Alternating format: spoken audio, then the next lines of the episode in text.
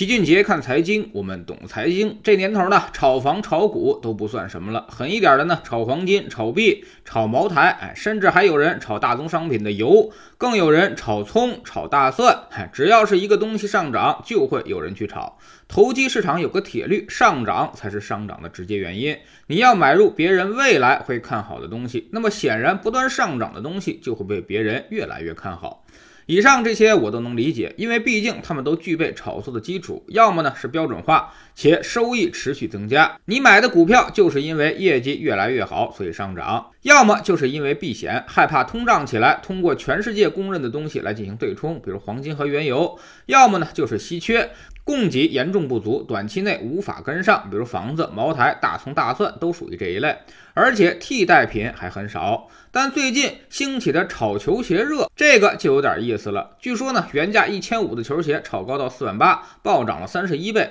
到处都能看到球鞋暴涨和缺货的消息，这个就令我很难理解了。原来炒球鞋都是炒那些国际品牌，而现在由于他们名声不太好了，所以大家转而进攻国内的品牌。李宁、安踏成为了炒作的对象。安踏的休闲板鞋号称是哆啦 A 梦联名款，价格就从499元一直涨到了4599元，而李宁的韦德之道7卖到了1万元，韦德之道4更是卖到了48889。是的，你没看错，小5万块钱买一双球鞋，实在不知道这些人到底是怎么想的。连人民网似乎都有点看不下去了，说如此炒鞋，只有炒鞋客是赢家，输家却有很多。有人呢买断了尺码配色，然后从而囤货，慢慢影响市场价格，最终获取暴利。官媒还号召监管出手，整治炒鞋的歪风邪气。其实我们不妨来分析一下，炒球鞋这个事儿似乎它是有点问题的。就拿我们上面提到的炒作基础来说，球鞋有业绩和孳息能力吗？显然它是不可能有的，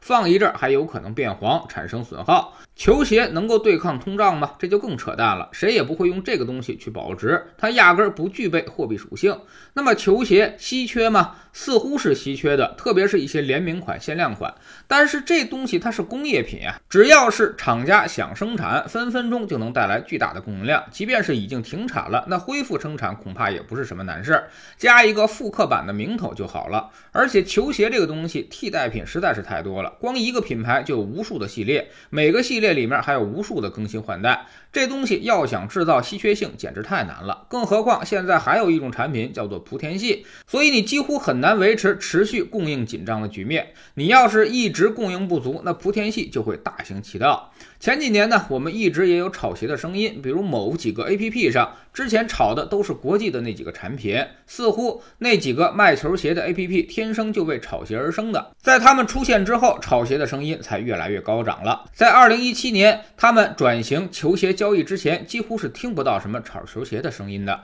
所以这种技术的加入也加剧了炒鞋，而炒鞋呢反而变成了一种某些平台的自我营销，大家越骂它的人气也就越火。所以显然不可能把问题都归咎于炒鞋客，这背后一定有它深层次的问题，多多少少恐怕也有厂家、经销商的配合，以及那些交易平台的添油加醋，故意制造营销噱头，从而吸引眼球、吸引流量，通过球鞋价格暴涨的由头把营销变成新闻，从而获得更大的传播力，然后呢再加紧生产，大量出货，消费大家的爱国热情，十有八九它就是这么回事，否则不会有炒家傻到去以一己之力炒这些球鞋的。囤那么多的货风险是极大的，一旦厂家恢复生产，分分钟它就倒闭了。即便厂家不这么干，莆田系也会开足马力生产那些真假难辨的产品，所以炒球鞋从金融属性来看风险极大，真正的炒家谁也不会这么干，这种工业品恢复供给简直太容易了。所以老齐始终理解不了炒球鞋的逻辑在哪儿。年轻的小朋友们胡乱玩玩，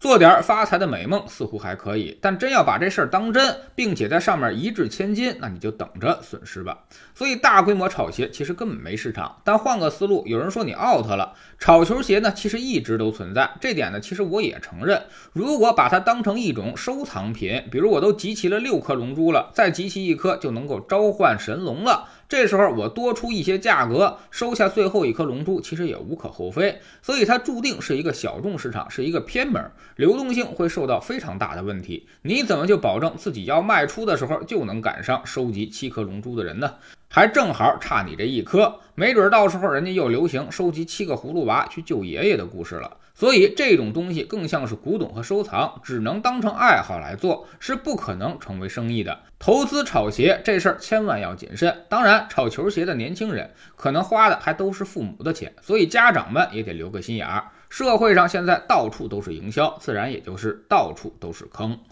知识星球清洁的粉丝群里面，我们每个交易日都有投资课程。周一我们看行业，了解不同行业的不同估值方法；周二看宏观，从周期上把握市场大的方向；周三讲基金，把低风险高收益的产品告诉大家，并且手把手的教你怎么使用；周四学方法，一些买入卖出的小技巧，让你不再犯一些低级的错误，减少重大的损失；周五复盘一周的走势，追踪组合的表现，给出市场重要的估值数据。我们总说投资没风险，没文化才有风险，学点投资的真本事，从下载知识星球找齐俊杰的粉丝群开始。在这里我们不但会给你鱼，还会教你捕鱼的技巧。新进来的朋友可以先看星球置顶3，我们之前讲过的重要内容和几个风险低但收益很高的资产配置方案都在这里面。在知识星球老齐的读书圈里，我们继续为大家带来戴维斯王朝这本书。昨天我们说到了戴维斯家族是如何培养孩子的，都说富不过3代，但是戴维斯家族已经是3代精英。其实现在败家的富二代已经是越来越少，财富的传承和子承父业是越来越多，